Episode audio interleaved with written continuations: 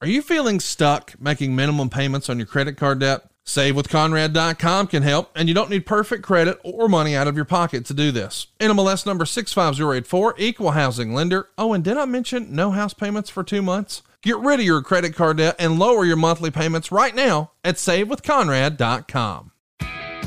Hey, hey, it's Conrad Thompson here to tell you a little bit about adfreeshows.com. People often ask me, what exactly is Ad Free Shows all about? Well, I'm glad you asked. Not only do you get early ad free access to all of my podcasts starting at just $9, but you also get many of your other favorite wrestling podcasts like Click This with Kevin Nash, Gentleman Villain with William Regal, Oh You Didn't Know with Brian James, and others yes, still just $9 a month. That's 14 podcasts in total every single week, early with no ads. That's like 20 cents an episode. And yes, you can listen to them all directly through Apple Podcasts or through your regular podcast apps. How easy is that? Want some more cheese on that Whopper? AdFreeShows.com has literally tens of thousands of hours worth of bonus content, including fantastically popular series like Eric Fires Back, Idle Chase, and Strictly Business. And I don't know why this is a thing, but there's even more than 40 Ask Conrad episodes waiting for you at AdFreeShows.com. We've got monthly Zoom chats with all the podcast hosts, live watch alongs with wrestling legends, and more. Come on now. See for yourself what thousands of other wrestling fans have already discovered. That's adfreeshows.com is the best value in wrestling today. Check it out right now. Adfreeshows.com. You'll be glad you did.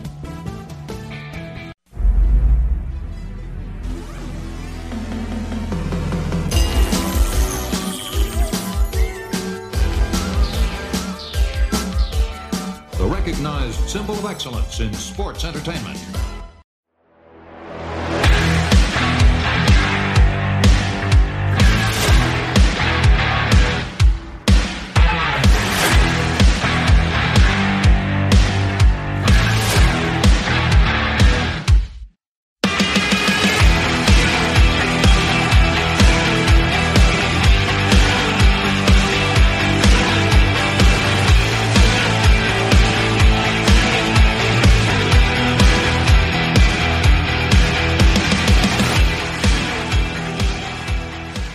Hey, this is Kurt Angle, and welcome to the Kurt Angle Show. On the show today, we'll be talking with a former NWA World Champion. But first, let me introduce to you my co-host, Paul Bromwell. How you doing today, Paul? Kurt, I'm doing great, man. I'm really excited about today. We've had some amazing guests on the show lately between Ronda Rousey, Adam Cole. Last week we had Brian Gewirtz, and now a former two-time NWA World Champion and a guy that I have a lot of admiration for. Nick Aldis. hey, uh, we had your wife Mickie James earlier this year, and now we have Nick Aldis. Nick, welcome to the show, my friend. oh, thank you very much, Kurt. It's uh, it's a pleasure to talk to you as always, and and um, very very humbled to be in uh, such illustrious company. Thanks, Nick. hey, Nick. Listen, speaking of, uh, you know, we had Mickie James on the show earlier, and uh, you got to tag team with her against Matt Cardona and Chelsea Green. I wanted to start off by asking how that whole experience was for you and Mickie. Uh, yeah, it's it's fun. You know, we've we've done a couple of mixed tags here and there, but it's something that we've we tried to stay away from it um, earlier on in my career because obviously she was so much more established than I was, uh, you know, earlier in my career, and I really wanted to make sure that I uh, established myself you know, firmly, you know, as my own person um, before sort of just lumping in with her at any given moment. Obviously, in TNA, there were times where uh, guys like Vince Russo and Bruce and different people over the years would say, "Hey, what about doing something with with y'all?" You know, and it would be always. Uh, I was always the one sort of a little bit resistant to it because in my mind, I was like, I didn't want to be saddled as sort of Mickie's guy, you know, as opposed to uh, establishing myself, you know, on my own merits. But now, um, obviously, I, I feel like I've done enough uh, and, you know, I've carved out enough of a, a career for myself and enough of a, a, legacy of my own where now it's fun. Like now we we relish the idea of doing more stuff together. And actually, we're really excited about the prospect of doing more stuff kind of as a duo, maybe down the road. But um, the mix tags are fun, not the easiest thing in the world to work, you know, because you have to kind of tread the line, and Kurt knows about this. Like you have to sort of with women, yeah, right, yeah. You have to. I, I have a certain sort of opinion about what's cool and what isn't. You know, in terms of physicality with men and women and, and things of that nature. And I obviously I realize that the business evolves and people have different opinions about it. But for me, I'm I'm I'm somewhat of a traditionalist, so it's I, I, like to do it, but do it in a way that's tasteful and fun and entertaining for everybody. Because ultimately, we're trying to, you know, take the audience on a ride. But this is where Kurt and I, I think, have always been on the same page. Is that you know I always want wrestling to be presented as a serious sport too. Like I always wanted it to be. I wanted the in ring action to be credible, and I wanted it to be considered you know, uh, believable and, and taken seriously so that people could suspend their disbelief. Well, you're only 35, Nick, and it feels like you've been on TV forever. You debuted for TNA in 2008, and you were only 22 years old. Looking back, were you ready for that opportunity? Uh, short answer, no. you know, um, you like you know this, Kurt. You were there. Um, I broke into the business uh, in 2005 um, I grew up in Norfolk, uh, in on the east East Anglia in England. So if you look at a map of England, there's a little round bit on the on the east coast that kind of juts out. That's where I was born and raised. Um, and as luck would have it, uh, the Knight family, uh, who are well known now because of Paige, uh, and obviously they made a movie about them, and the movie is really good uh, to, to the point where accurate in places to the point where it was really kind of bizarre for me to watch it because they did such a great job of portraying their home. Um, you know, and that was my first memory of getting into the business was going to their house and and I remember seeing the movie and being like, God, it's you so accurate. firsthand. Yeah. yeah. And um, but I, I broke in with them. And um, you know, they broke you in the hard way. Like they they broke me in old school. It was you know the middle of summer and it was take hundreds of bumps and you know run drills with each other on your back and conditioning stuff and you know i remember puking and i saw it as a sort of badge of honor and i think that ricky and julia and and the whole family i think you know pretty early on i think they sort of looked at me as like you know i was not a natural by any means but they could tell that i wanted it you know and uh but needless to say you know, that was 2005, and I managed to. I th- had a bit of a look. You know, I had a good body, and I was tall, and you know, in British wrestling at that time, it was still there was a lot of really good workers, um, really good seasoned guys like Robbie Brookside and Frankie Sloan and James Mason and people like that. But uh, bodies was not was still not really a thing yet. Like there wasn't a ton of physiques. So I managed to sort of get my foot in the door with All Star Wrestling, who were the number one promotion there.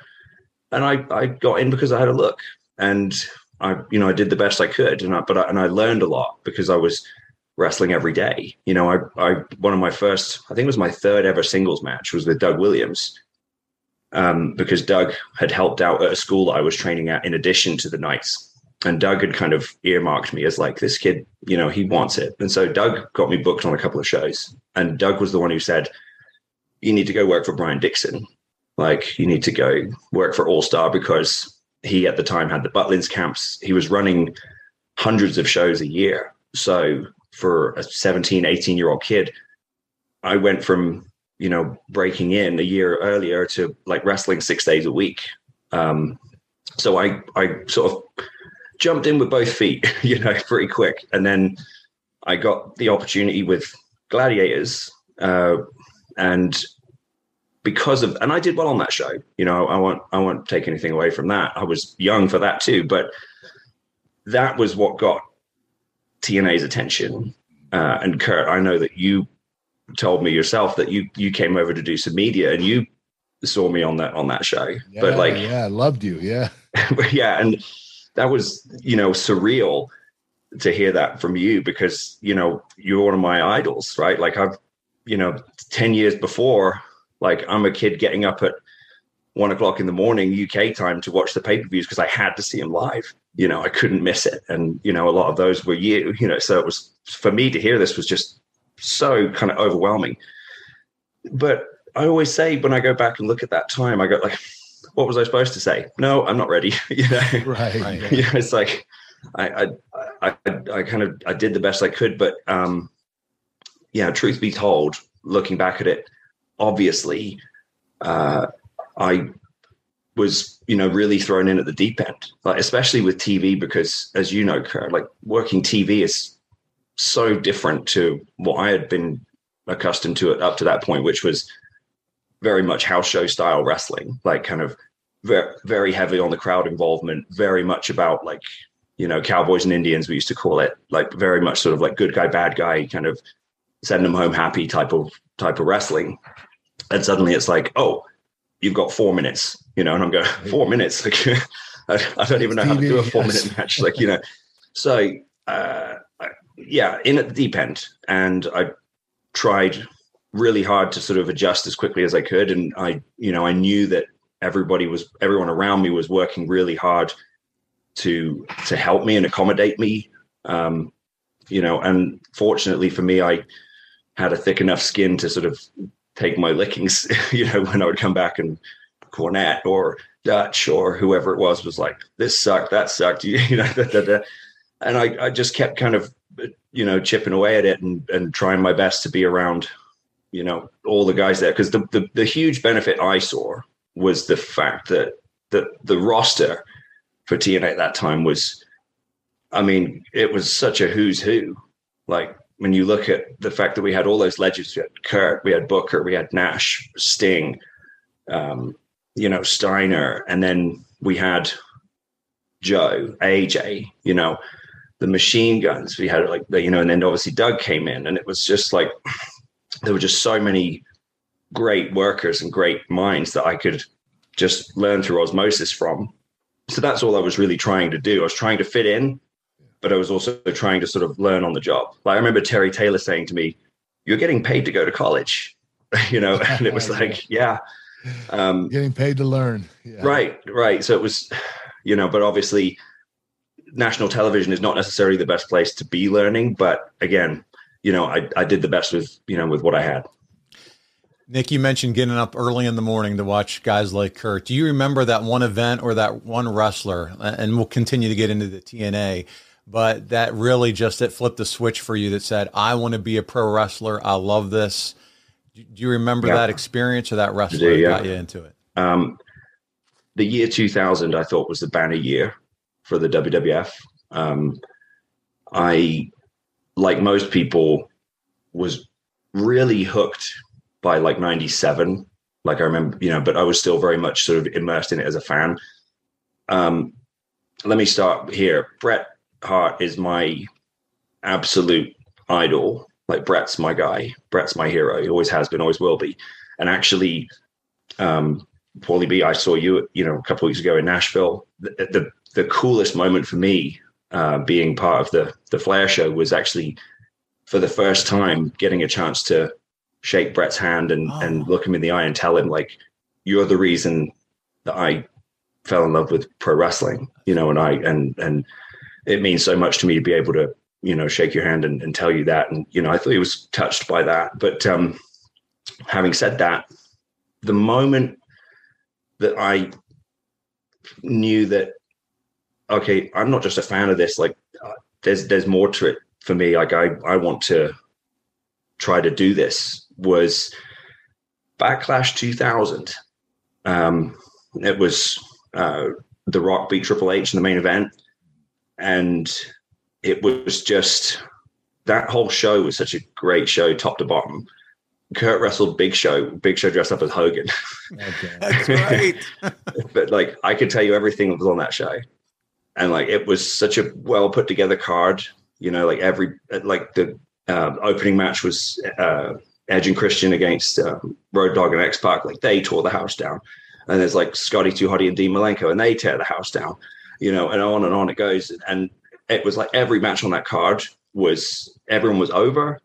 Everybody like told a great story. Every single match meant something, but nobody took away from the main event. By the time you got to the main event, I, you know, it's four o'clock in the morning and I'm like on the edge of my seat going like, I, I'm just, I'm, and I realized that in that moment, I was, I always loved rock. Like, I mean, of course, you know, he's, he's, he's the ultimate, but there was a part of me that was starting to go, I, I know that Triple H is a bad guy, but there's something I really admire about this guy. And, and I'm looking at it and immediately in my mind, I'm almost sort of, I'm realistically going, well, I think I could be like him. Mm. You know, like I could be yeah. the, because I knew, I think instinctively that as a, as a Brit uh, and just with my natural sort of personality, that I was going to have a better chance of being a heel and being a, um, a sort of cerebral, you know, tactical kind of wrestler, uh, and essentially kind of condition myself to be like, I'm going to be the guy to beat, as opposed to the hero conquering, you know, American hero, you know, winning the main event type of thing. Like I, I always sort of saw myself as, I want to be, you know, Apollo, not Rocky. Like I'm going to yeah. be the guy to beat. That's awesome. Well, well, listen. So we'll spin it forward. He, uh, Kurt was talking about TNA. What did you think of that whole modern day gladiator gimmick of Brutus Magnus, and who gave you the gimmick? Oof.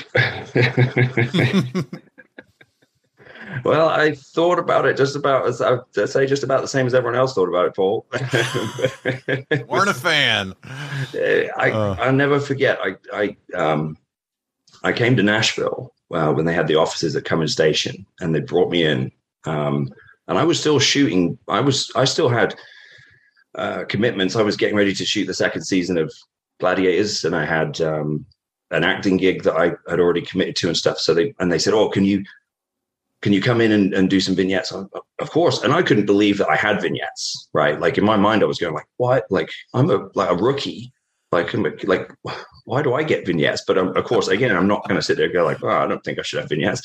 Um, and I, I show up and they don't tell me, you know, bring this, bring that. Like they just they just get me a plane ticket and I show up and um they sort of laid out like we're going to go to the Parthenon in Nashville, um, you know, and you're going to run up the steps of the Parthenon at the crack of dawn, and you know this kind of stuff. I thought that sounded pretty cool, you know, like that's, that's you know that'd be cool. Uh, and then I get, and then they go, we're going to go, we're going to go down to the um, production suite so you can do your voiceovers for your vignettes. Like, okay, cool. I get in the elevator and they give me this piece of paper.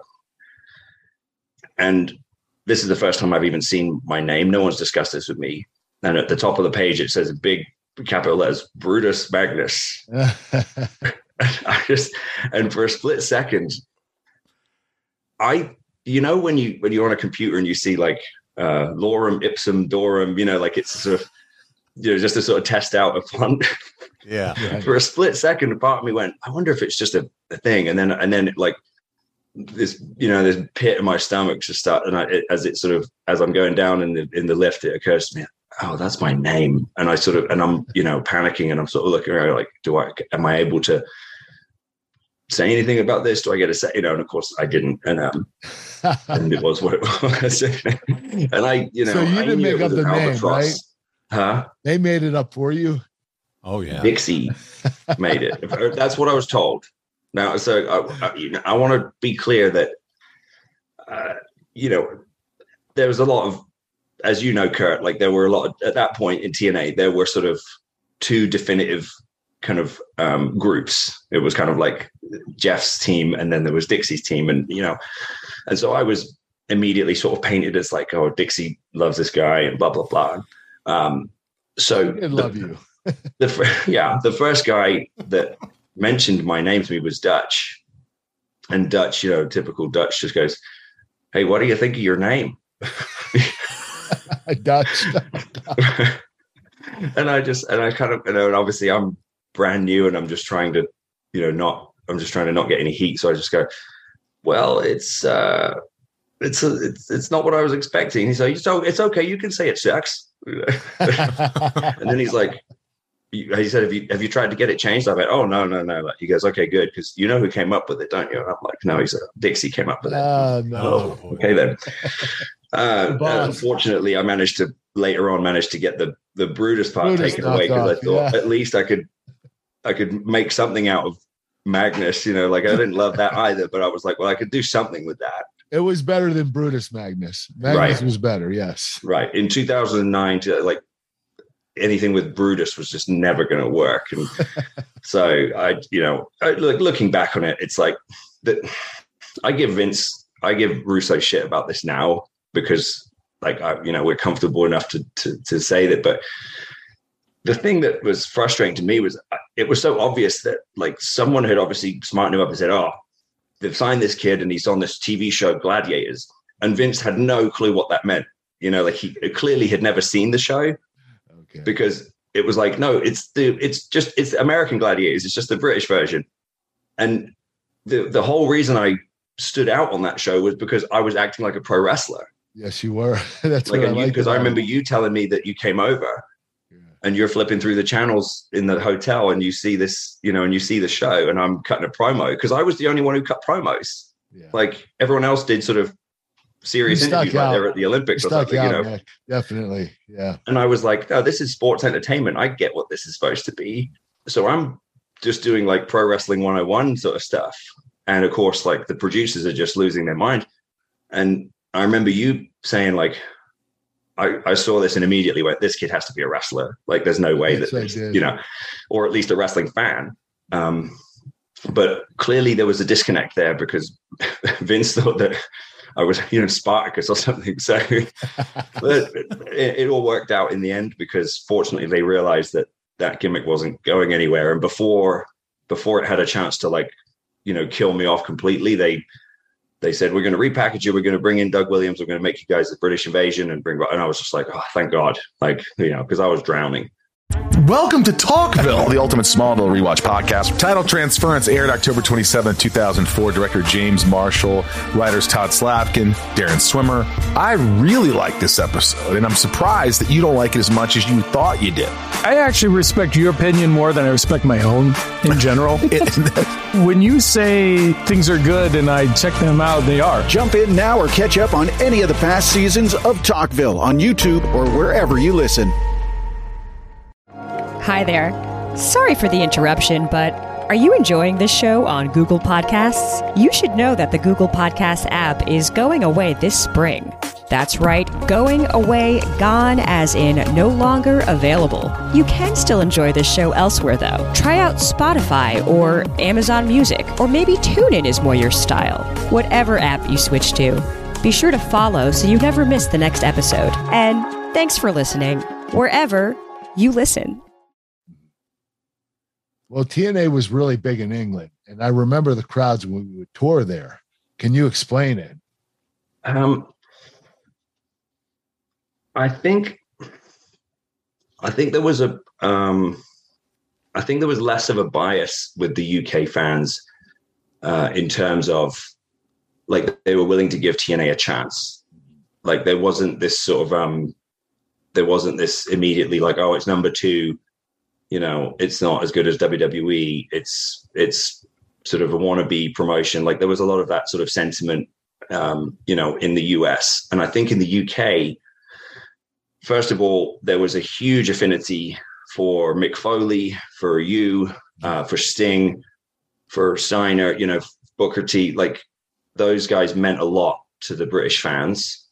Um, and I think that, you know, the, the other thing was it had very good television placement uh, in the UK. It was on Bravo to start with, and then it moved to It wasn't on paid TV, right? It was on regular TV.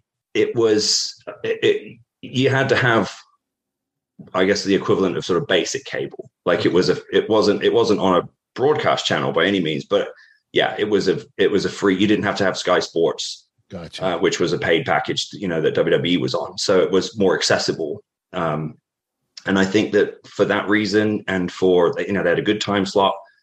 They were on a lot. I think they did quite a lot of reruns. I think so it just there was a visibility to it. Right. and I think crucially, and I think this is where JB, you know, Jeremy Borash gets, you know, needs to get a lot of credit, is that Borash made a point to really acknowledge the UK fans and create content and um, messaging that really sort of acknowledged their enthusiasm for the product. Like, and in turn, the British fans you know, gave back in kind because not to say that WWE did not acknowledge them, but there was a feeling, I think, for a long time that the British fans always get like, we get a special pay per view that's just for the UK, and you know, we get a sort of, you know, we we don't get the show, right? Because but if you look, you know, shortly thereafter, they did start doing Raw, you know. Yeah, they, they would take raw tapings and stuff like that over there. Um, and I think that JB, you know, really made a point to go, the UK is our best market.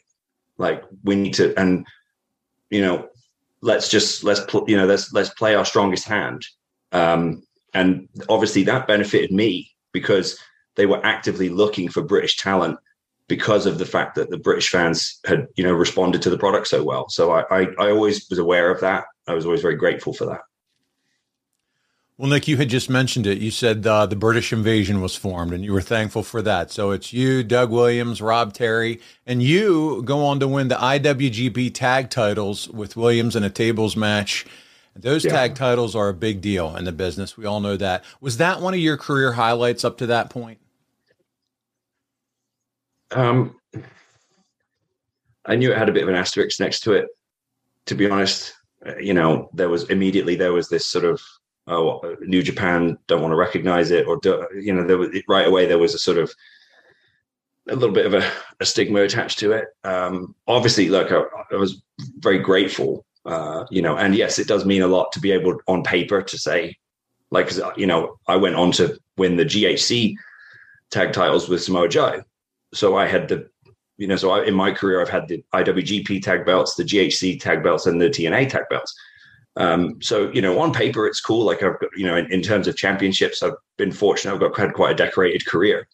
Um, but for me, no, the the the sort of the validation for me with with Doug was when we won the TNA tag titles at Bound for Glory, like because it was that sort of acknowledgement of. I think that was in October of 09. So you know, and looking back and sort of thinking, okay, in January of 09, I had this, you know, albatross gimmick, like, you know, felt like I was probably, I was on the block pretty quickly. and then to be able to sort of work through that and, and earn enough sort of respect with everybody and, and, uh, put the work in. And Doug obviously really deserves a huge amount of credit for that because he held up the wrestling side while I held up the the promo side. Like that was kind of the way that we looked at it. Was Doug? I think would admit he's not. This is you know talking and the entertainment side of it was not his strongest suit, but in the ring, you know, he was world class. He's as good as it gets. So it was like right. So it was like he could he could be the the workhorse and kind of take control of the you know be the ring general and take control of the stuff in the ring and i was very happy to let him do that so i could learn and I would and I would kind of take the lead on the promos, like when we had stuff with uh, pre-tape stuff with like you guys when you were doing the main event mafia stuff and all that kind of thing. Like we, I when Russo would bring us the pre-tapes and stuff, like I would sort of take the lead on the entertainment side, and Doug would take the lead on the wrestling side, and that worked out really well. Well, uh, the British invasion would come back, and you would return babyface by defending America against Mexican America. Not everything in TNA made a lot of sense. Am I right? just, uh, just hearing you read that is funny, like because you can make anything, you know, you can make anything make sense if you try hard enough, right? it was crazy, huh? yeah, I, I sort of vaguely remember that because they had um, they had they, they had big plans for Mexican America, which I always thought was a, str- a strange name too, because I was kind of like, uh, I don't know if that's necessarily the right thing to be sort of portraying as a villain, but you know, again, not my place to say. But yeah, it was interesting that of all the people that they looked at, they went, "Hey, let's have the Brits." know, wants to stand up, stand up for but, America. Yeah, right, right. Because you know, especially considering that that first year when we had when we had a really good run as a British invasion, like we were working with beer money everywhere, and every night we would be like on the house shows, you know, everybody stand while we sing the British national anthem, you know, and everybody USA, USA. so, you know, fast forward a year later, we're like, hey, USA, USA, you shut up, Mexican America. but hey, it's like you said, uh, TNA was um, there was a lot of ideas, you know, not necessarily good ones, but there were a lot. well, what did you think of the British invasion? Do you remember the six man that uh, I had with you with AJ and uh, I believe it was Tomko against you guys? You remember that match? It wasn't Tomko. He was gone by the time I got there. I do remember doing a six man with you. I think um, it was AJ and yeah, you're right. It May have been beer money. I, I think, but I do remember being in the six man with being in a few six mans with you. Um, I was always, you know, again, I was always just like uh, incredibly nervous and excited to get to be in the ring with you, you know, at all. Uh, and obviously later on, I would get to share the ring with you in a more significant way. Um, I just, I remember uh, realizing just how good AJ was. Yeah. Like the first time I worked with him, and it, it was in a six man tag of some sort. And basically, I just, you know, my role in that night was feed AJ for his comeback. And I remember just thinking, God, like he's so crisp and his timing is so perfect. And it's like your he instinct. never messes up. Oh my God. I mean, chances and just never screws up. it's, it's, it's unreal. Uh, it's, he's, to this day, you know, I would still, and I haven't wrestled AJ for almost 10 years and I still, I still hold my matches I had with him in 2013 is some of my, some of my best um, because you know he he really is that good. I, I remember saying around that time, like, and it was funny because it was actually I won't say who it was, but it was someone who worked for WWE in the office, and I remember saying that AJ Styles was the best. I thought AJ Styles was the best wrestler in the business, and they kind of scoffed and you know, like, and I remember thinking you'll see you know and, yes, and like it, it, like any because i knew i knew enough at that point to know like i've been in with some some of the best ever and aj is noticeably better than them you know? And then when you were saying it it was like look if kurt angle is saying that this guy's the best like the best. you know there's really no more conversation to be had and so obviously, you know, fast forward to a few years later and he shows up at WWE and just, you know, immediately just slots straight in as a top guy and just, you know, just shows everyone Dominates, who, who yeah. he was. He's a standard bearer, man. He's just he's the, he's the best performer of his generation. He definitely is. Yeah, well, uh, Nick, as we fast forward through the story here, Rob Terry, he splits from the group. You dropped the Brutus name. I know, got to be super excited. You mentioned that earlier. How ready were you for that to finally change? I was ready at that point. Um, I love, I loved my time in the tag team because I, I always believed that being in a tag team was a a very good way uh, to for for a rookie for like a young kid. I think it's a good way to establish them because it for me especially it was a really good way to emphasize my strengths and hide my weaknesses while I worked on them.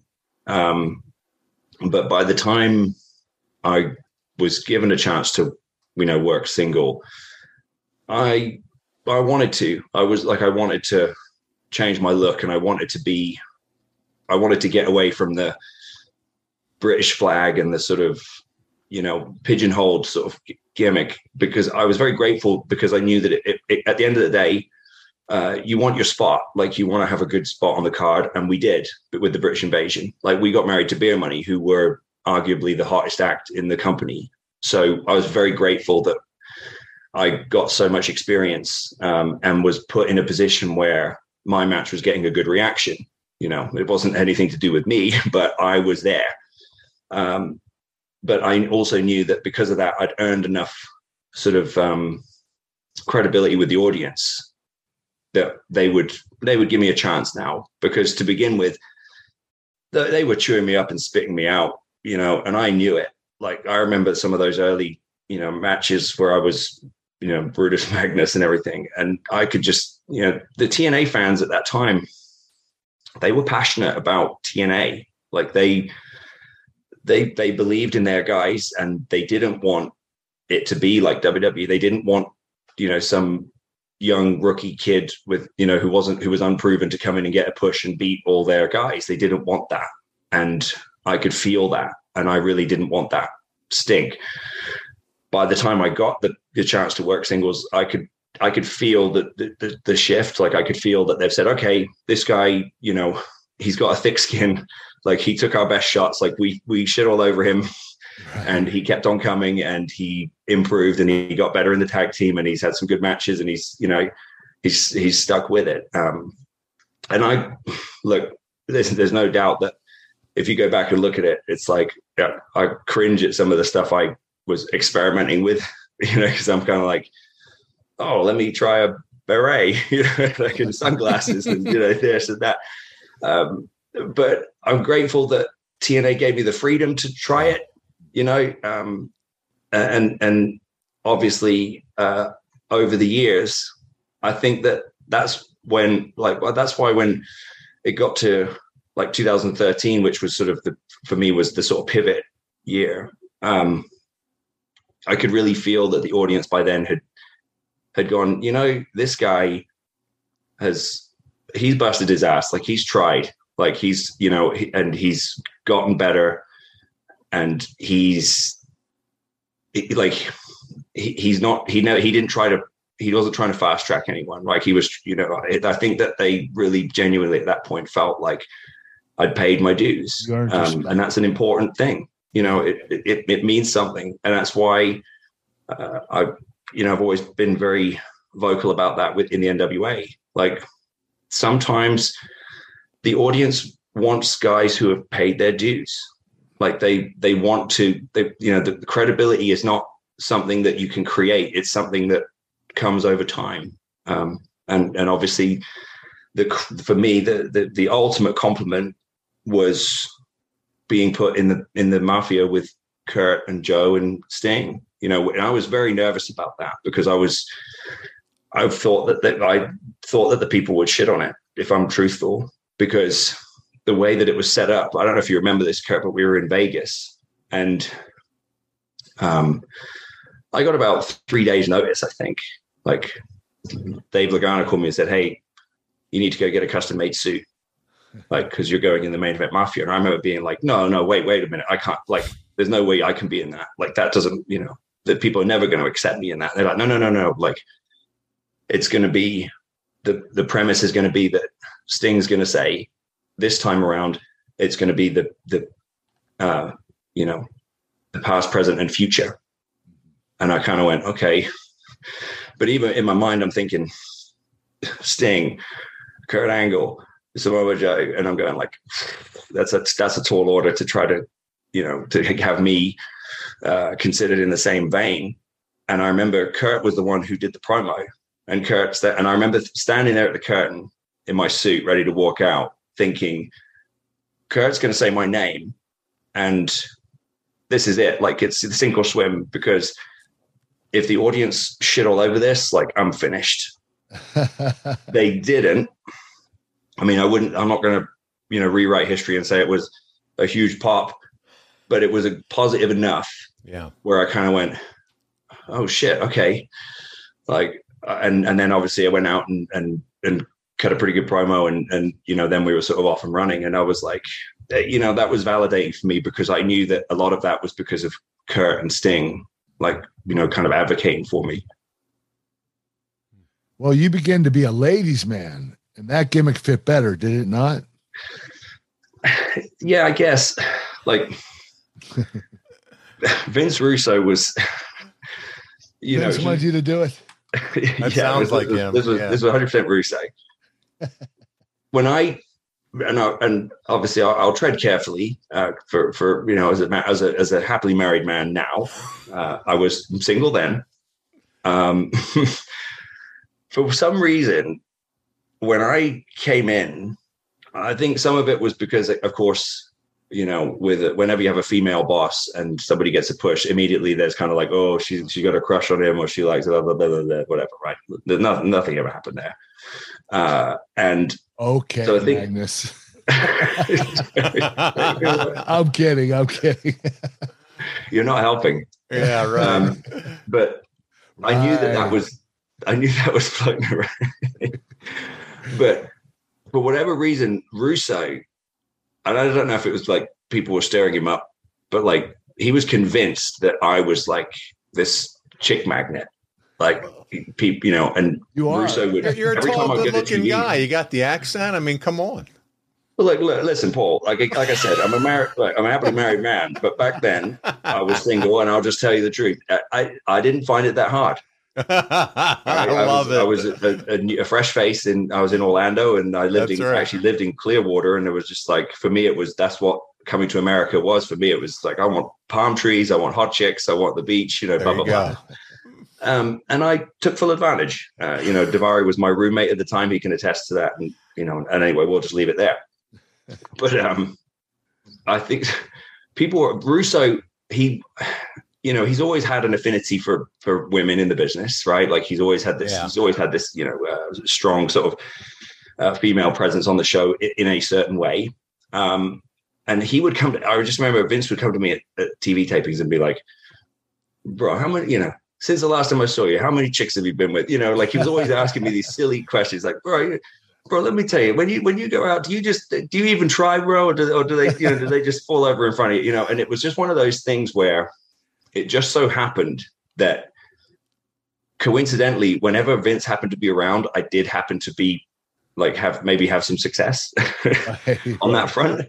So then, of course, it just snowballed in. Vince because now it just confirmed Vince's It's who you are. already. It's that, who you like this become. guy's a, he's a ladies' man, you know. right. Which, and so then it was like, bro, you've got to be a ladies' man, you know. You've got to like, you know, da, da, da. and again, I was, I was okay with it. I, but again, I always, I knew again it was going to be there's there's a there's a sort of sort of limitation with that character. Like I, I, I said in my mind, I was like, I'll lean on this for a while, but I'll try to pivot it you know, like Sean did, like Shawn Michaels, you know, to begin with, it was sexy boy, boy toy, you know, like the mirror and the, you know, had Sherri Sure. Martel and he was, but, you know, over time, he sort of, you know, made it more serious. And, and, and I thought, not, not that I was suggesting that I was going to do it the same way, but I was like, it can be done. So I kind of embraced it and did the best I could. But, and, and I'd also at that point just learned like, if, if I hadn't learned anything else, I'd learned how to, you know, make the best of of whatever was given to me. There you go. Well, listen, Nick. After you morph out of the boy toy or sexy boy uh, character, you uh, we begin teaming with Desmond Wolfe, known as Nigel McGuinness, and but his health status really jams you up for the next few months.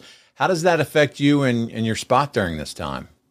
Yeah, it was a it was tough. It was it's funny because even to this day, um, the occasional TNA fan will still go, man, I I wish that you and Nigel had had a chance to, you know, to go for it. Like to the point where our name was London Brawling, which I thought was all right, you know.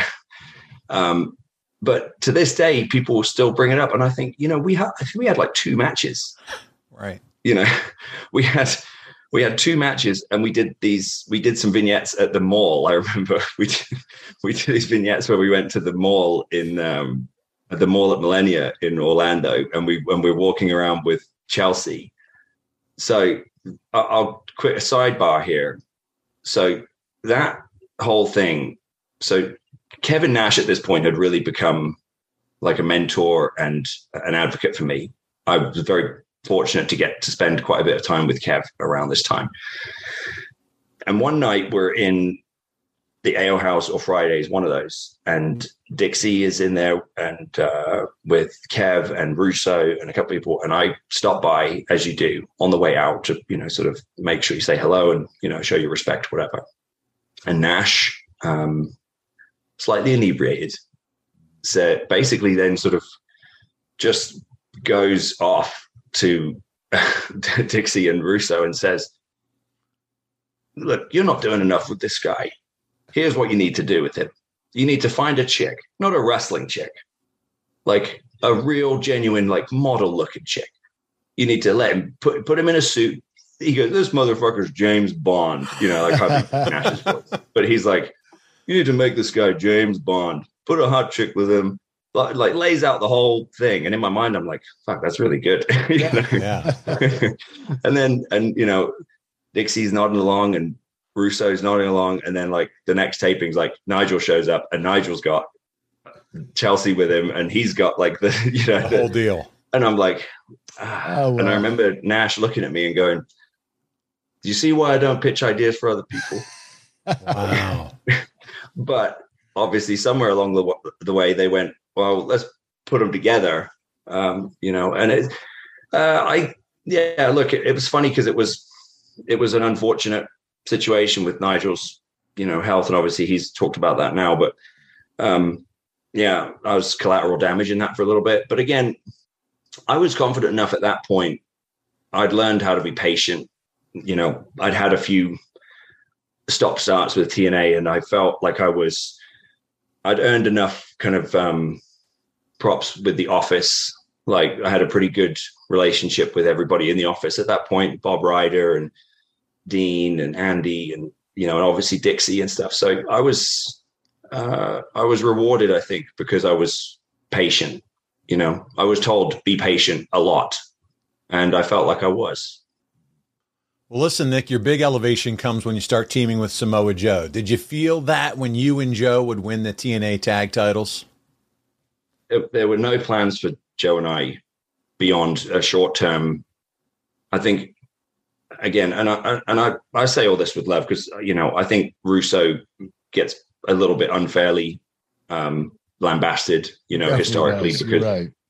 he he had a lot of ideas, um, not all good ones, but he but being creative is difficult, you know. And Vince did the one thing I would say, and I think anyone who's worked for Vince, would, especially guys like me who weren't stars, will say that Vince did try his best to get everybody on the show. And Vince, um, he did like this idea of unlikely tag teams. That was one of Vince's kind of go-to things, like the odd couple.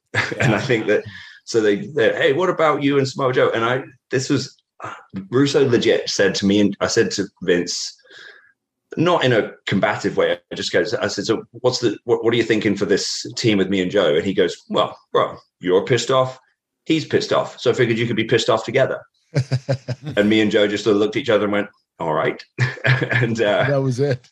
and we, we channeled that, we channeled that energy. Like, I think I remember we went out and I, I forget who our first match was with, but it was like a tournament, you know, whatever. And that was the first time in my career where I could feel like a difference in the audience, where the audience were kind of like, "Oh, I like this. Like this is like I'm kind of seeing something new sort of happening here." And if I've, if you go back and look at that match when we, me and Joe, I, we because I was such a big fan of Joe's, like I love Joe's work. I loved his matches with you. Um, you know, I, I I loved his matches with uh, Kenta Kobashi, and you know, so I was already such a fan of his, and so I could tell that Joe was not necessarily particularly enthusiastic about being stuck with me.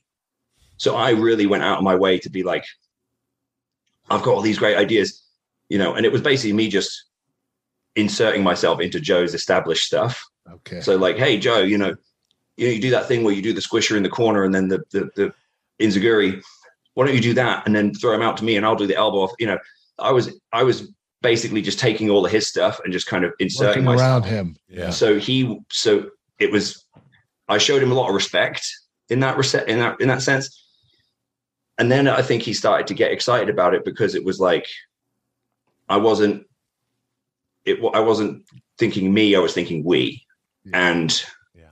I think that as a result, he got a shot in the arm, like, and it was, I did everything, like I said, I sort of based everything around his offense, which then reminded everybody just how great Joe is because he was, you know, mismanaged at times at TNA, like he was misused, and he knew it, and the audience knew it.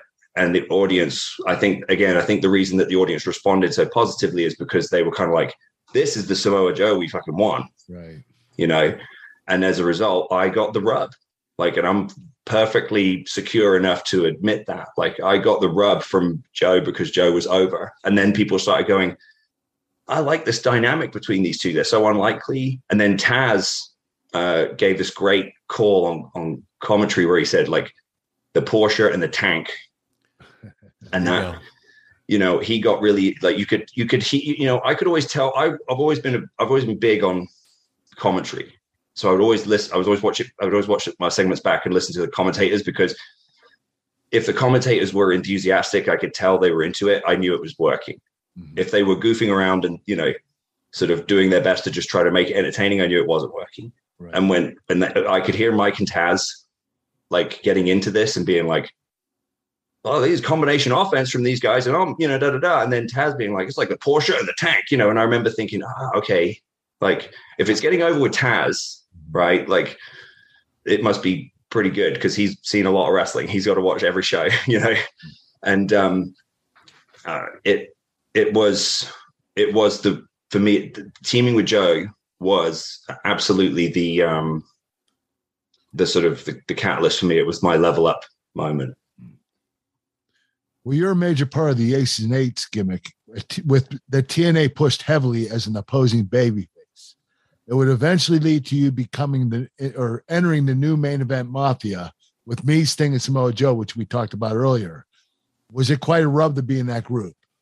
I mean, it was the ultimate rub. You know that. I mean, I you know I like I like I said earlier. Sorry, I jumped ahead, but I was I was so uh, I was so I had such mixed feelings about it because I was worried that the audience was going to reject me because I was like, one of these things is not like the other, right? Like, I've always felt like if I have a good quality in this business, it's self awareness. Like, I, I don't think, I mean, maybe I'm wrong, but I don't think that I ever uh, had in TNA, I don't think I ever saw myself, you know, as something, you know, that was unrealistic and I remember, you know, my my conversation with Bruce and uh, and Lagana and the creative team was like, "Are you sure they're going to buy me as this?" And um, Bruce was like, "They will if you fucking believe that they will," you know. And um, and that was that. And I remember uh, standing back there, like I said, and you, you know, you sort of going, the the fourth member is Magnus, you know, and I remember thinking, oh, please God, don't boo, you know.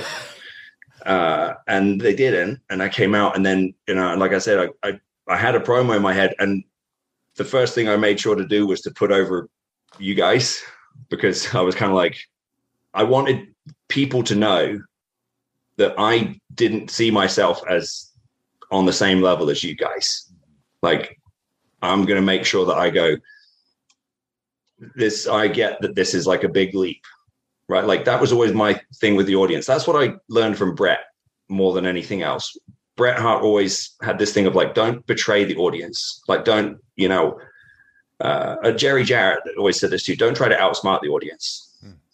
and um i sort of i took that into account because i always thought that authenticity was the most important thing to a, to getting people to buy into a character so immediately my thought was, okay, I'm stood in the ring with some all time greats and in Joe, like really a, a, sort of franchise player of TNA. So I'm going to make sure that I really acknowledge that. And I remember saying about you, like the only Olympic gold medalist, and you know, Sting is like the icon. You know, like there's no, you know, and then obviously Joe, it's like we have our history. We went we went to Noah and won the tag titles together and won the TNA tag titles. They had no plans for us. Like I wanted to acknowledge that this had come because these three men believed in me. So, you know, give me a chance and I'll and I'll earn my my spot kind of thing. Like that was kind of my my mentality in that. But it was it was a huge leap and it was very intimidating. But I was uh eternally grateful for that rub. Well, guys, I want to pause right here and share something I know many of our listeners will be interested in, and that's IWTV.live. It's independent wrestling's premier streaming service for live events and video on demand of past events. If you saw Wheeler Yuta versus Daniel Garcia on AEW and enjoyed that, then you definitely want to check out IWTV.live as they've had an even better match for the IWTV title. And you can check out the likes of Eddie Kingston, Masato Tanaka, Jonathan Gresham, and so much more. For just $10 a month, IWTV.live offers 20 plus events streamed live each month from top independent wrestling. And just this past week, they had 10 live events. That's a dollar an event. No better value in wrestling streaming today. Also, as an IWTV.live subscriber, you have immediate access to our extensive library of over 13,000 hours of video on demand content from over 300 independent wrestling promotions from around the world, including Beyond Wrestling, Prestige Wrestling, Absolute Intense Wrestling, and H2O. You can watch IWTV.live anytime, anywhere on Roku, Apple TV, and Amazon Fire TV Stick, including mobile apps for Apple and Android devices. There's no long term contracts required. Go to IWTV.live and subscribe today for just $10 a month. So, Nick, you were able to defeat Sting at Bound for Glory in a mutual respect match when Sting tapped to the King's Lynn Cloverleaf. This is big time for you, is it not? Without question, the the biggest sort of step forward um, for me. Uh, the the thing I remember the most about that day was actually it involved Kurt because the way we had set that whole thing up uh, was, you know, student and the master, right? Like the, it was that was the premise. It was, you know, and it was well done. And I remember uh, Eric Bischoff was the primary sort of producer of most of that uh, angle, but it had started, it had gone, it started all, all the way back with my match with AJ. Um, and I'd had this very good match with AJ in St. Louis, uh, where I'd lost. And again, um, thinking back to lessons that I had learned from listening to Bret, you know, he, uh, I heard Bret Hart always said that there's an art to losing, and sometimes losing is the match that makes you. Um, and I felt like, in the eyes of the TNA fans, the match I had with AJ, where I lost, was the one where they find where the, where the TNA fans kind of went, okay, we accept him. He's knocking on the door of the sort of upper echelon on the card, and and we're going to let him in. Um, and Jeff Jarrett deserves a lot of credit for that. Uh, but that was it was set up where I was sort of having a crisis of confidence, and I really liked the angle. Um, and Sting was, you know, heavily involved in it. Like he sort of really went to bat for me. Uh, and I remember we got to the pay per view, and I certainly at this point had learned enough to know, okay, I can't go in with any expectations, but it felt like the right thing to do would be for me to get my hand raised. But obviously, it's Sting, and I'm not going to sort of come in assuming that. And um, I remember I got there that day, and our agent, I forget who it was, said, you know, X amount of minutes, Sting up. And I went, okay, you know, and I sat down with Kurt at catering, and Sting came over and sits down, and Steve goes, "Hey, did they tell you the finish?" And I go, "Yeah, yeah." He goes, "We're not doing that." Like he's like, "We set this whole the whole the whole reason we set all this up is is for you to get your hand raised." Like, yeah, this is crazy. And I remember just being like, I, well, I don't know what to say. You know, it's it, like like this is Sting, and uh, and Sting goes, not only are you not only are, are we not doing that, he's like, you're beating me with your finish in the middle, and I was like, uh, oh okay, like, and I remember he got up and said, I'll go take care of this, and he walked off, and I, you know, and I'm like, I'm almost in tears because I'm just, you know, that's that's such an overwhelming thing. And I remember Kurt looked at me, and Kurt goes, "Wow, he wouldn't even tap out to me." That's awesome. like kind of joking, but like also in a way of like Kurt was kind of saying to me, like, "You realize what a big deal this is, right? Like, you know, Sting is." like advocating to submit to your finishing hold right like and i did understand the gravity of it and um i've always always looked back on that and just always just said, you know, I I don't know why uh, I, I and I I that Steve Borden uh, is such a first class human being, and he took such a, a liking to me um, from the beginning. Like I remember out of the blue it, this in 2009 so i'd been in the company for like four months i think it was april of 2009 and um, sting had wrestled samoa joe on a pay-per-view. And with all due respect to both of them it hadn't gone very well. Like i i, I don't remember too much about it but i remember that they weren't you know they, they, weren't very happy.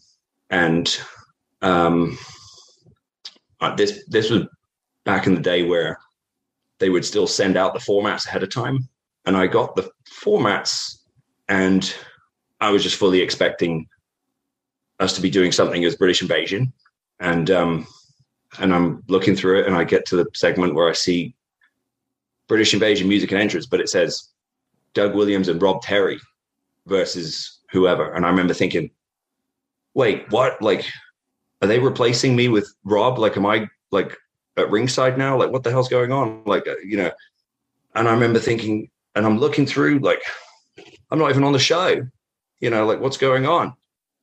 And then just out of curiosity, I guess, I just keep going through until I get to the very end.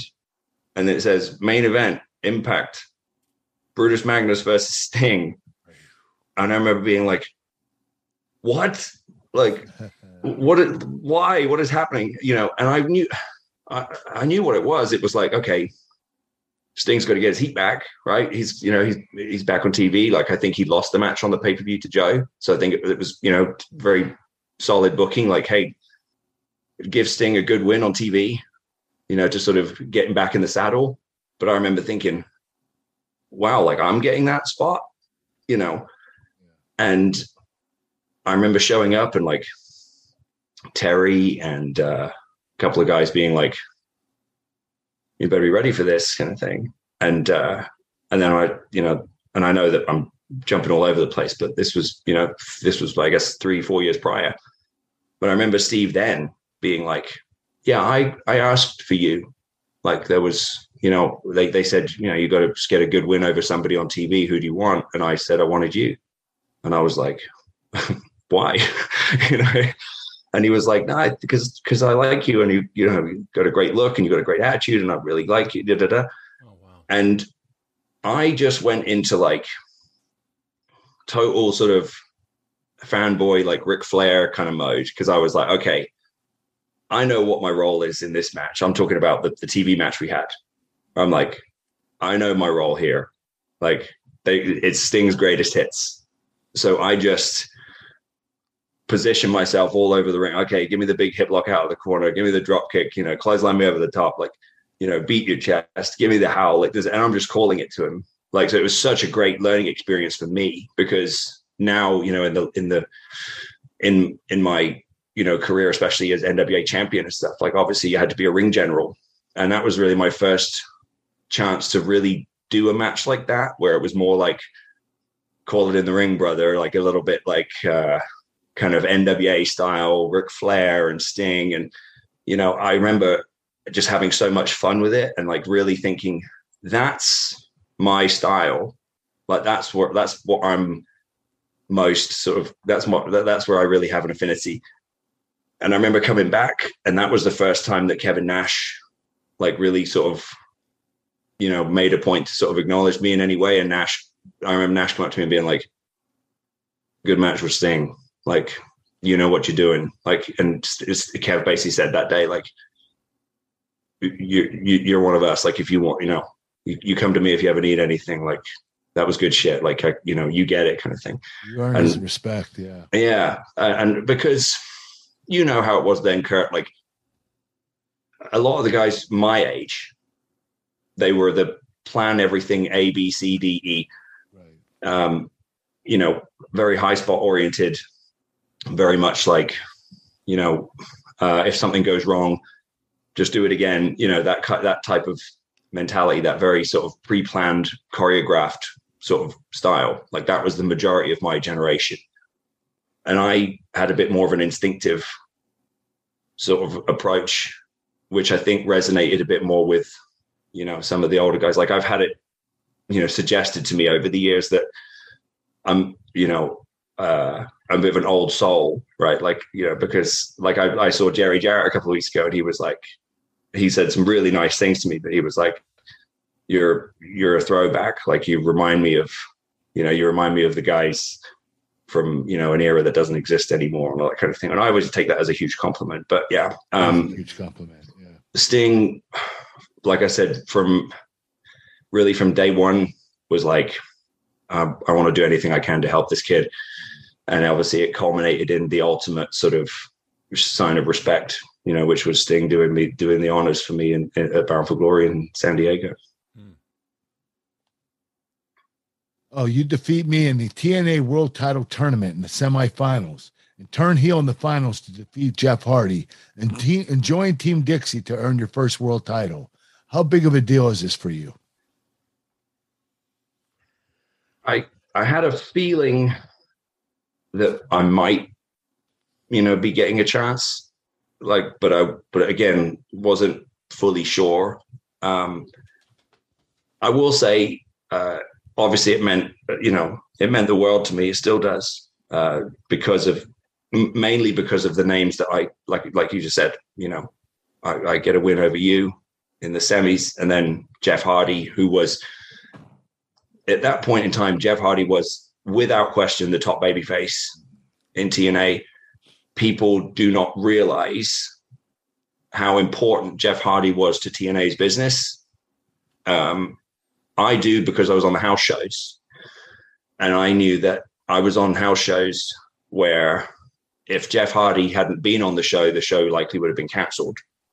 You know, there like Jeff uh, I, I, he's one of my all-time favorite opponents. He's you know um, just he's just has he has that thing, and I think Bret has it, and I think that there are certain guys who have certain like a, a connection with their fans that is different to the to to just being over, right? Like I always used to say, like, and I've felt this way about Bret too, that they had they had fans that would like they would throw themselves in front of a train for them you know like they had fans that were so dedicated to them um and jeff was definitely one of them but um but yeah the fact that i was able to you know get my hand raised in matches that involved you know such legends of our industry was such a huge thing and to you know look to get the world title is like you know this kurt like i mean you, yours is but not doesn't even compare because you got the WWF title, you know, at a point where WWF's business was as arguably as big as it's ever been. So it wasn't the same thing, but you know, you suddenly go, oh shit, like I'm the like this is this falls on my like falls on my shoulders now. You know, like I've got, I'm the I'm the champion of the company. You know, that doesn't necessarily mean like you're the most over guy or like you're you know you're supposed to draw the houses and stuff but you have a responsibility and that's what i knew i was kind of like winning the title is not the is, is not the end it's the beginning right like in the movie winning the title is the end of the movie right. in the business getting the title is just the beginning like now the real work begins and for me I was 26, I think. So still so green. Um, and I remember Kurt having a sort of come to Jesus with me uh, on some house shows we had in the Northeast because I was sick. I was really sick. I had the had the flu really bad. And I was wrestling Joe on the house shows. And um, I'm ashamed to say it now, but I I we had the we had a match. I was I was so sick and I was having such a hard time like breathing that I kind of called the finish early. I took it home kind of early, like 10 minutes. And I came back and Kurt came in the dressing room. I, I don't know if you remember this or not, Kurt, but you go, you're the fucking world champion. Like, you don't get to do that anymore. Like, you're the, you fucking go out and you deliver, like because they gave you the you know they gave you the ball. Like I don't care if you're sick, I don't care. You know what you you have to go out and you have to give the people the money's worth. And I remember just being like, I wasn't sad. I wasn't, you know, I was angry at myself because I knew you were right.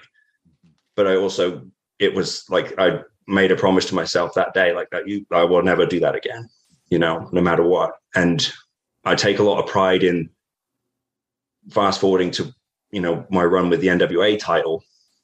I took something that no one cared about, you know, let's be honest.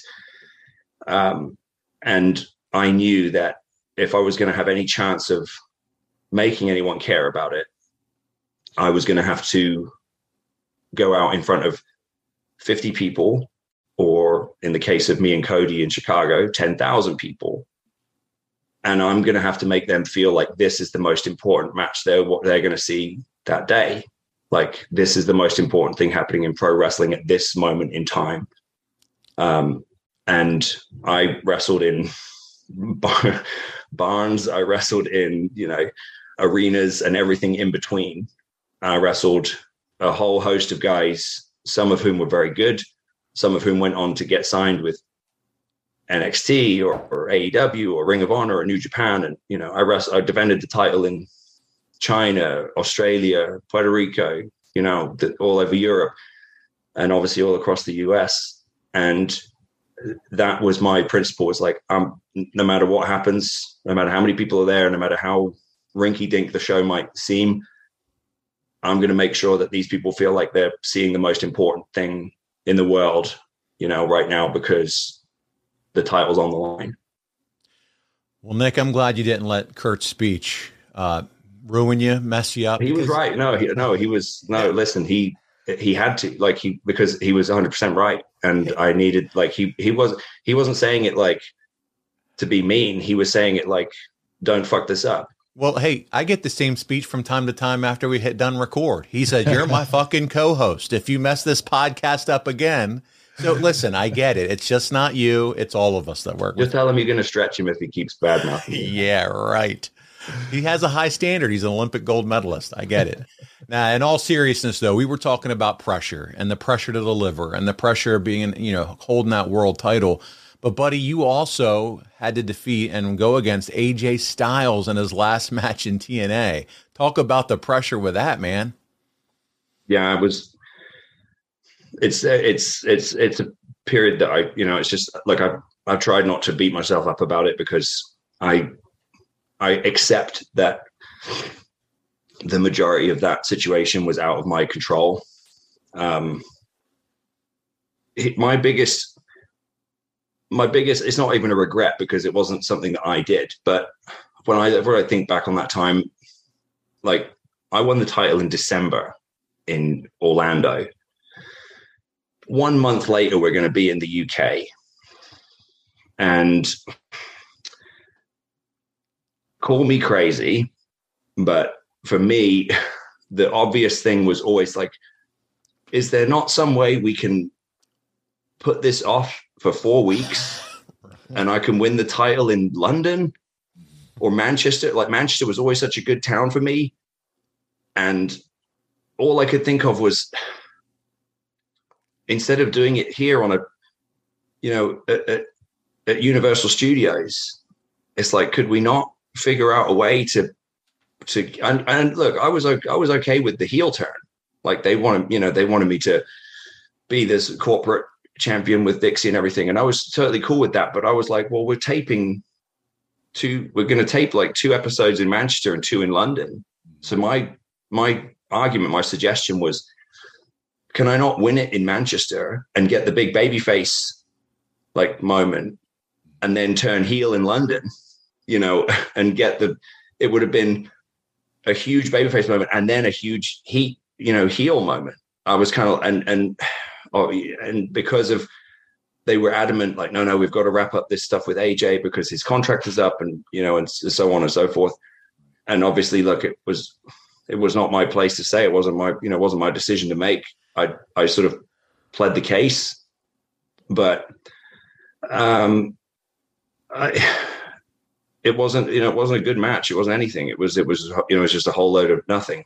And um, I'd had some good matches with AJ, so you know it's it's sad that that was the sort of that was the end of it. Uh, and I felt like it was a little unfair to me, only in the sense that I knew how much this was going to hurt people. You know, to say like for AJ to be for, for his exit from the company to be this way, and I knew that even though you know on a logical level the people knew that I didn't have anything to do with it, I was still going to be associated with it, you know, and um, I knew that that was going to be a uh, that was going to be difficult for me to overcome. And I think in the end, that that is what happened. I think like in people's eyes, you know, they had such a love and respect for AJ, and he represented that brand that I ended up representing all the things that they didn't like. You know, even though it wasn't you know my choice, obviously. But hey, I you know, you play the hand you got dealt. Like that's the way I looked at it, and uh, I I did what I was instructed to do. Now, now listen, Nick, you uh, you would leave the company after eight years in late June of fifteen, and uh, I guess you know at that point it could have been a contract, time to move on. But you eventually returned to TNA as part of the GFW invasion. What were some of the differences coming back to TNA this time around? I uh, I think that you know Jeff Jeff had every he had all he had the best intentions with GFW, but uh, his heart wasn't really in it. And obviously now, knowing what we know now, I didn't know at the time. We know that Jeff was, you know, having some personal issues um, with addiction, and you know, I, I don't, don't want to harp on that too much. Uh, so I just treated it as let's just see what happens. You know, I didn't have any expectations. Uh, the company was more or less the same, you know, from, from how it had been when I left, you know, and it was great to see all the guys. And it was, I was, I was excited to work with Del Rio uh, because, you know, he, because I'd never wrestled him before and I thought he was a great worker. And, you know, so I thought that could be a, a, a big match. Um, but I just, you know, I just sort of came in and did business. I got a nice payday for it, you know. But uh, but I remember just sort of being like, "Hey, I'm just going to come in and do business. It's good to see everyone, and but I'm going to keep, uh, you know, moving moving on. It, it, was time for me to move on. Like I, my, you know, I wasn't released. My contract expired, and I didn't sign another one. Like I, I was I was sort of ready to try something else. You know, truth be told, I, I, I wanted I wanted to see if I could get to WWE, you know, and still do. Like that was, you know, that was the sort of in my mind. I was like, I've, I've paid my dues. I've, I've worked with a lot of guys. I've done, you know, I think I've done about as much as I can do. Um, you know, and and I was never, you know, it's it's a Tony Robbins phrase I like to use, but you know, you you won't take the island unless you burn your boats. You, you know. Well, you've been face of the NWA since 2017.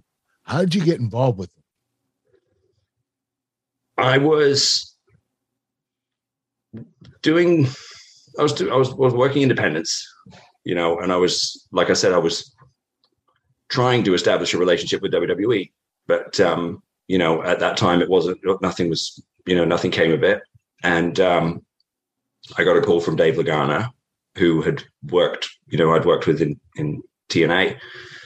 He had, but I was never, I was never in uh, Impact when when Billy Corgan came in. Like his first day in TNA was literally my last day. Like his, the first time I met Billy, uh, apart from a one time apparently where I met him um, somewhere with Borash, but I was so drunk I don't really remember. but apart from that one time, the, the first time I met Billy in a professional sense was literally on my last day in the company. So obviously, uh, not a you know, it wasn't like it, was not awkward, but he sort of knew, okay, well, you're leaving, I'm coming in anyway. Good to meet you, and you know, best of luck, kind of thing. Um, I kept up somewhat with with the goings on, you know, at, at TNA and and all the stuff that happened. So I knew that Billy had been involved and then there had been some sort of, you know, conflict and dispute and whatever. Anyway, he's now he's left and he's. Uh, I remember the first. I remember remember seeing something about Billy Corgan's bought the NWA, and I remember thinking, okay, well, that's interesting. I wonder what he plans to do with it. And then my phone rang, um, and Lagana basically uh, sort of loosely explained that like they were going to tr- try something different, and they were going to try to sort of um, reignite the NWA brand. And I, and they said, you know, we thought of you. Like we think that you'd be a good, a good fit. Are you interested? And I sort of went, okay. And I, I, I've always liked combat sports. Like you know, Kurt and I have watched a couple of UFC pay per views together and stuff like that over the years, and I love boxing. Uh, and it was right around that time that we had just had Mayweather, uh, McGregor, and then right after that was Canelo and Triple G. And I remember talking about that to Lagana and Billy and saying, I just bought two boxing pay per views back to back in the space of a month for two totally different reasons. Like because of the way they were built, but they were, but, but none of it involved a boxing match, right? Like it was all uh, HBO or Showtime doing those incredible video packages, those, you know, long form, like build pieces. And I remember, and I, I remember citing those and going, these combat sports are doing pro wrestling better than pro wrestling now. Because pro wrestling is focusing so much on just having a good match. Right. right? Like wrestler a versus wrestler b you know and they're going to have a really good match and do a load of cool spots. And the to me the, the beauty of the business was always in the anticipation. It was always in the creating the the anticipation for the match like everybody knew that kurt angle and shawn michaels was going to be a fucking classic but if they'd have just booked it and then not you know and that was that like and that you know and you guys just show up on the day and shake hands and wrestle it would have been it would have been still been great but it wouldn't have been what it was Really was good. Yeah. right Yeah. and like i remember the package for, for you, you and Shawn where you're talking about like in in 1996 where i won the gold medal people are telling me about this guy Shawn michaels and you know to even suggest that you're the greatest wrestler is an insult to me and everything i stand for you know it was real Yeah. right? Like that's not like that's the, when you get pro wrestling right. Like that's perfect because he wasn't saying anything that wasn't true, but he was also being a heel and insulting the babyface. So you can you can be kind of upset by what he's saying, but at the same time you're also going, he does have a point. And then by the end of it, you're going, well, uh, there's I have to see this match. You know, I have no like I, I can't miss it.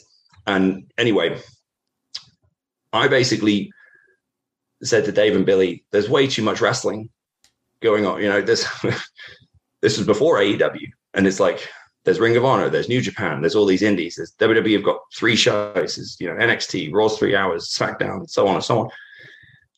I said, it, if we're gonna, what if we make more of a point of creating a, a lot of content that that drives anticipation for one match, one title, you know, one sort of can't miss thing like a prize fight, as opposed to a wrestling brand, right? Like wrestling companies have a tendency to immediately want to try to get the brand over, right? TNA, TNA, you know, whatever, as opposed to, well, let's compel the audience to create a, something that they feel like is can't miss. And so that's how the 10 pounds of gold series was conceived because I was like, watch the watch this HBO piece on on um, Canelo and Triple G. It's totally different to Mayweather and McGregor. They're not bragging about how much money they make. They're not like insulting each other. They're talking about how they train and how how you know they're they're willing to to put everything on the line to prove that they're the best guy and you know accepting their flaws and saying i'm going to beat this guy and here's how and all this kind of thing and i remember just being like both of these approaches hooked me in totally different ways can we try something like this so i had a very heavy hand in it from day one um, And I think that's how we got people's attention because we didn't try to bullshit them and pretend to be something we weren't. We didn't. Right. We didn't pretend like the NWA title's the most prestigious title. You know, like, and these guys are millionaires, and they're so, you know, so it, we, we were like, hey, this belt has a shitload of history behind it, right? That like this belt means a hell of a lot to a hell of a lot of people, but we know that it hasn't necessarily been portrayed in the greatest light recently. Give us a chance to remind you why it's a big fucking deal. Yeah. Like that's the way I looked at it. And that's what that's how the 10 pounds of gold series started. Well, guys, real quick, I want to talk about reliability. Nick, you've talked about being reliable. It is so important in life, and I don't know about you, but when it comes to my automobile, getting it to where I need to on time and without a hiccup is paramount. But unfortunately, that's not always the case. And that, my friends, is where CarShield provides the solution. CarShield makes it easy and affordable to protect your car from expensive repairs. I know because they've done it for me, and that's just for starters. They're the number one auto protection company in the US, and they offer protection plans for around a hundred bucks a month. The plan covers more parts than ever before, whether your car has 5,000 miles or 150,000 miles. And let me tell you how simple it is to get your car fixed. When you need a repair, you choose the mechanic, and CarShield's administrators handle the rest. That's it. You don't have to deal with the paperwork or headaches. You're taken care of. Same goes if your car breaks down and you're stuck on the side of the road. Plans through CarShield also include coast to coast roadside assistance. CarShield administrators are there for you with rental car options and trip reimbursements at no extra cost. So get your coverage locked in today. And if you lock in that price right now, it will never go up. That means as long as you own your car, no matter how old it is, you're protected from the rising cost of parts and repairs. So listen, CarShield protects my wallet from expensive car repairs, and they'll do the same for you. Go to carshield.com slash podcast to start your plan and lock in your pricing forever. That's carshield.com slash podcast. A deductible may apply. So Nick, we Beautiful talked about transition, Paulie B. Hell of a transition there. you like it. You like it. the, the, the master of the segue. so listen, Nick, we talked about it as we introduced you on the show. Two-time NWA champ. To me, you've been the face. You have been the brand uh, for the NWA. Uh, we talked a little about. You mentioned it. Your battle at, with Cody Rhodes in front of ten thousand at All In, and then uh, you dropped the title to Trevor Murdoch after thousand forty-three days. But the, some news came out recently about Billy Corgan and and you maybe not being on the best of terms of late. So what's going on? What's what's happening? Is is is any kind of new developments going on? Where are you at with everything with the NWA, Nick?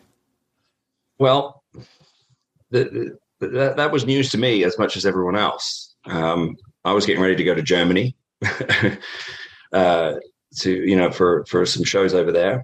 I won a, a four way match for number one contendership, um, and that was the the last I knew of it. And uh, suddenly, out of the blue, I'm I'm hearing that Billy went on the radio and had a lot of stuff to say. Um, I can't speak for him. I never have and never will.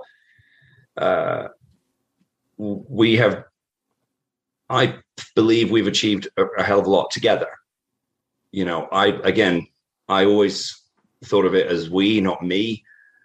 Uh, I always felt like I um, acknowledged his uh, his responsibility for you know my growth uh, and success because again my philosophy on the NWA was well it's it's it's basically a philosophy for wrestling you know and, and if there are any young wrestlers out there who give a shit what I think uh, if you believe it they believe it right? Like if you give a shit the audience will give a shit. If you don't then you're wasting everybody's time and you aren't going to do anything uh, and you're not going to make any money. So i took a lot of pride in from like i said from from day one my thing was i'm going to defend this title as many places as i can i'm going to go all over the world to do it and fortunately uh, the promoters kept calling i mean they were the calls were coming in like thick and fast um, and I took a lot of pride in, you know, I like I, I trained with Harley Race, you know, so Harley, you know, he said like, you have to go out and you have to close the show. You have to follow everything else. You have to make everybody believe that there's a chance that this that, that whoever it is can beat you, but you also have to make them realize at the end of the night why you're the world champion. You know, and I felt like I did all those things. I'm not going to apologize um, for being good at my job, uh, and I'm not going to apologize for you know anyone else having difficulty to follow me. You know, it's um, shit. I had to follow Kurt Angle. you know, right. like you know, I like I said, like I got the I got the strap in TNA, and I had to I had to try to live up to standards set by Kurt and AJ and Jeff and Bobby Roode, and you know, um, so look, I don't think it, I don't think what he said was fair you know, and, and and that's all there is to it. But it's I don't want to harp on it because yeah, it's his company. He can do whatever the hell he wants with it. Um, you know, and I believe I was the best world champion of the modern era, uh, and I all I wanted was to basically um, to be in a position that I had earned, you know, and and that was it. Uh, so as as far as sort of where we're at now, I've kept a low profile. You know, I've kept my head down. I'm I'm in the best shape of my life. I feel great, um, and you know, I am on the card at, at, in St. Louis. Uh, I understand that it's me and Flip, and I intend to tear the house down and show everybody why I'm the franchise. But um, you know, as far as uh, me and Billy go, you know, he's a he's a he's a complicated guy, um, and we've had you know a very good relationship for the majority of the five years we've been working together, uh, and but it's a business relationship, so you know. Um, he, I have to respect his decision uh, and all, like I said, all, all I can do is maximize the minutes that I get and do do the most with you know the opportunity that's presented to me, uh, be it here or elsewhere. But um, my biggest, you know, for me, like I was loyal to the NWA when I when I had opportunities to to go elsewhere. My loyalty is to my fans. Like your responsibility is to the audience. Again, something that I learned from Bret.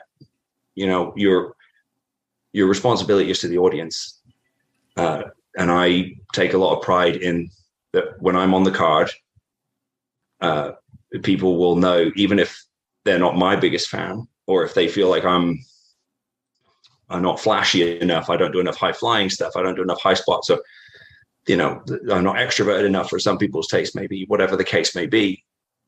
I do feel like I want the audience to know and respect that whenever I'm on the card, that they will get quality and they will get, you know, my best, you know, every single time.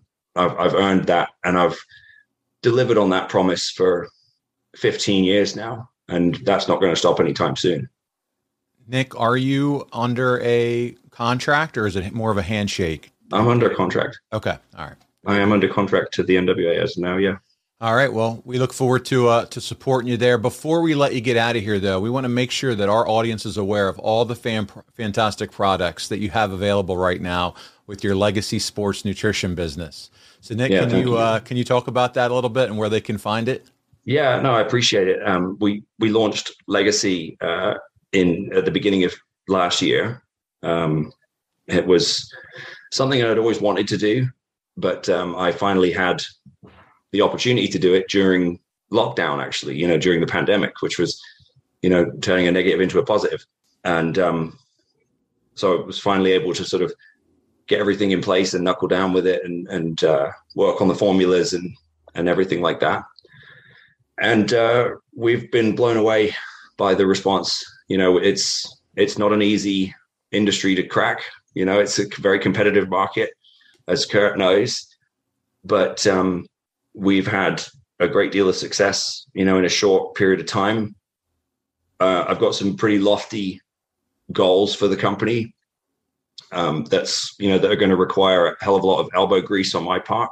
Uh, but we've since we've launched, we've managed to remain in the top five percent of traffic uh, for e-commerce stores. You know, of the, of the same age as us, which is you know which is uh, which we take a lot of pride in. Uh, most importantly, we have a repeat customer rate of over 85%. Um, so what that tells me is that, you know, the, the people who we are reaching and the people who are trusting us, you know, and parting with their hard earned money for our products are returning for the most part because the products, are, they work, uh, you know, they're effective. Um, they're very high quality. You know, we're FSP certified, uh, you know, uh, GMP certified, and you know, all our products are made in the US. We uh, we go out of our way to make sure everybody is satisfied with their orders. We've had some incredible feedback. Um, our best sellers are Test X9, the Test Booster, and Recovery PM, the sleep aid.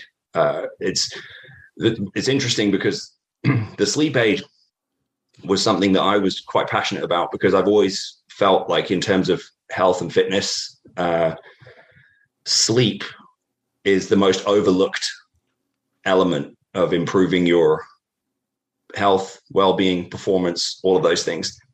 Because so many of your processes and recovery and everything like that, and testosterone production being one of the major ones, they take place during good quality deep sleep. And I was sort of looking at the market and looking at test boosters and looking at you know the research for the for the uh, for the effective elements. And i was doing some research and it occurred to me like sleep as as regards to with regards to testosterone is being completely ignored.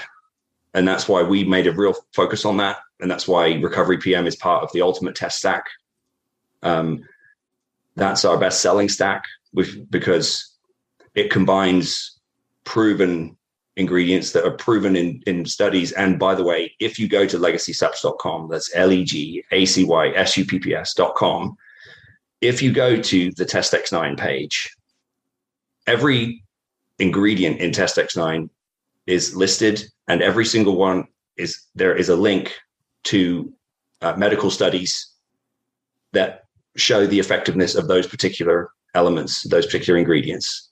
We're not trying to, well, so we're not we're not bro sciencing you. Like we're not we're not just sort of saying oh all kinds of stuff that do this and do that. We've linked to um, mostly uh, mostly university studies that have shown these these ingredients to be effective. Um, look, I've I I wanted to get into wrestling, the first thing I thought of was well I need to get in shape, and I imagine that. yeah. You know, I wanted to so I fell in love with with bodybuilding and fitness and health and nutrition at the same time as pro wrestling. So from the age of like 12, 13, I've been lifting weights. I've been reading the books, I've been reading magazines, I've been studying it. I've been, you know, really immersed in it. And um, so this is not it's it's not a money grab. It's not a vanity project. It's something I have a great deal of passion for and I've put my 10,000 hours into. Uh, and we appreciate that there is a, a ton of options a lot of and there's a lot of competition.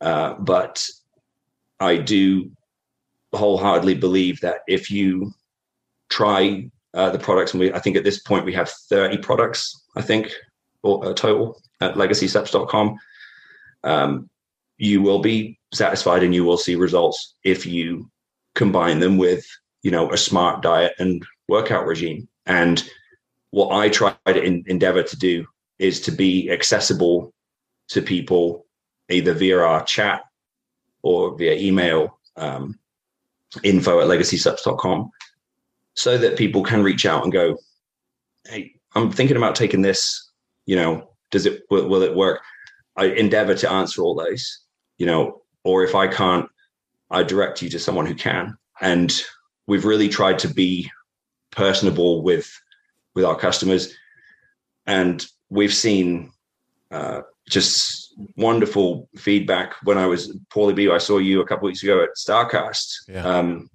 there were you know numerous fans coming up to me saying, "Hey, I'm using the test stack," or "Hey, I'm using the you know uh, the superfood greens," or "I'm using Recovery PM," and oh my god, I feel great! Like I love it, and you know that is is so rewarding. Um, and uh, I believe that the Angle uh, code Angle is still active at legacysupps.com, so you can use code Angle for ten percent off Nice. uh, if you if you feel inclined. Um, and uh, Kurt's been gracious enough to send us some um, chicken snacks. I was actually, I was, I gave some yesterday to uh, to Tonya, our assistant, because she was she she was looking at them. She was like, "What's this?" And I, and I said, uh, and I was explaining, you know, that it's um, this is Kurt's brand, and that, I said these things are they're the real deal, man. Like they're um, my favorite one's the sriracha Ah. flavor, but I was like, No kick to them.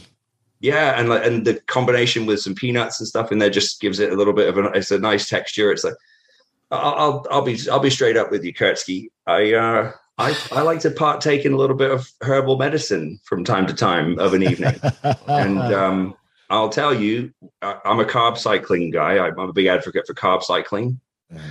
So on my low carb days, you know, the biggest risk, the sort of the, the danger zone, I call it for me is like 9 p.m. to midnight.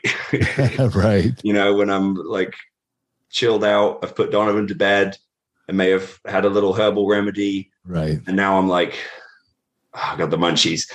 And chicken snacks is my Go to. that's that's my favorite that's that like that's my go-to when i'm trying to be strict but also you know satisfy that craving and That's they, like awesome, Nick. they are they are awesome and um Thank you. I, we've talked about uh, we've talked offline a bit about this about you know synergizing between the our legacy customers and your physically fit nutrition customers and stuff like that. But um uh, yeah i've it's it's really rewarding to have you know started and launched the brand. Mickie's heading up the women's line at herlegacy.com and um we're you know we're we're just super grateful. We've we've served customers i think in about 11 or 12 different countries already.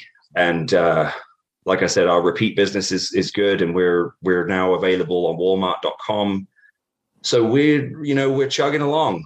Like we're you know we've had some we've had some interest from some big retailers, and we're sort of we're we're kind of working out the kinks. And obviously, you know, that, as you know, Kurt, there's a lot of uh, there's a lot of paperwork and a lot of bureaucracy and stuff like that to you know to get to that level where you can work with the big ticket retailers and stuff like that. But I, uh, it, it, you know, it's a challenge, and I'm, I'm, I'm loving it. I, you know, and I'm, I'm getting, I'm really rewarded by it, and I have, you know, like I said, I have huge aspirations to, to, to turn the brand into a, you know, into a big success. Well, I hope you do, Nick. And I want to thank you for coming on the Kurt Angle Show today. Please say hello to your family for me and take care and good luck in the future, my Oh, well, likewise, Kurt. You know, I, you know, I love you to death, and and uh, Giovanna and the kids, and I'm very, very grateful for everything you've done for me, and I appreciate you giving me the time to come on your show. And uh, it's always great talking to you. I love you, buddy. Love you Uh, too, man. Thank Take you, care. Nick. Appreciate it. Yeah. There it is. Nick Aldis, Kurt, and uh, a lot of stories, a lot to share, and uh, good having him on this He week. can huh? talk, man. he can talk. Yeah. You- You're getting A to Z from Nick, and uh, we got it this week, buddy. But man, what a great show! What a great story! And uh, sounds like he really loves you and the family. But buddy, listen, let's talk about next week. We're getting into SummerSlam. It's a SummerSlam 02, probably one of my favorite SummerSlams of all time. And you open the show against the new opponent, Rey Mysterio. Hey, Jr. Rey. Yes. So that's going to be a lot of fun. We'll talk about that and uh, can't wait. But hey, listen, let's get into it. Let's wrap it up. He just put over physicallyfit.com, buddy, and those chicken snacks. So not only are they good for all those trying to get healthy, but maybe if you're looking for a healthy option after you smoke the uh, herbal herbal enjoyment, This is the sriracha he was talking about. Chicken There you go. Sriracha flavor. Yep. Uh, the, these, uh, you can get them at physicallyfit.com. There are 11 different flavors. We have plant protein and uh, chicken protein. So it's up to you. You make that choice. Order them. Uh, you can order them uh, If you want to get 20% off, use the uh, code AnglePod. That's Or right. if you want 20% off forever, become a member online, right on our website, kurtanglebrand.com. There you go. I'm sorry, physicallyfit.com. Jeez. But hey, you said Kurt since you brought since you brought it up, you might as well transition right into it. What can they do at Kurt Angle brand? kurtanglebrand.com. We got cowboy hats, we have milk cartons, we have t-shirts, uh, autograph photos, uh, birthday cards, uh, cameo voice messages. That's the We got best. 'em all. The cameos Go on the the website, order whatever you want, and I'll have it sent to you. The cameos are where it's at. I'm telling you, go check it out. KurtAngleBrand.com. Wildcat belts. Get that real American hero belt. I'm telling you, one left. That's it. You have one crack at owning history, owning something that's only five have ever been made. So check it out. And then we are one week away. Kurt, six days away from the big wrestling night in Wisconsin. We're at the Timber Rattlers. Kurt and I's hotel rooms have been locked in. The schedule's been locked down. Are you ready to throw out that first pitch? I'm ready to do it, brother. Yes. Sir. All right. So we're going to have a lot of fun. If you've uh, been thinking about it, do it. This is the last chance you got. We're going to be there for a pregame podcast. And Kurt and I are look forward to seeing you there. Listen, that's going to wrap us up this week. On behalf of your Olympic hero, Kurt Angle, this is Paul Bromwell. We'll see you right back here next week on The Kurt Angle Show. Hey, everybody. This is Dan Besbris, host of Fantasy NBA Today, a daily fantasy basketball podcast. We cover every box score from every game, every day.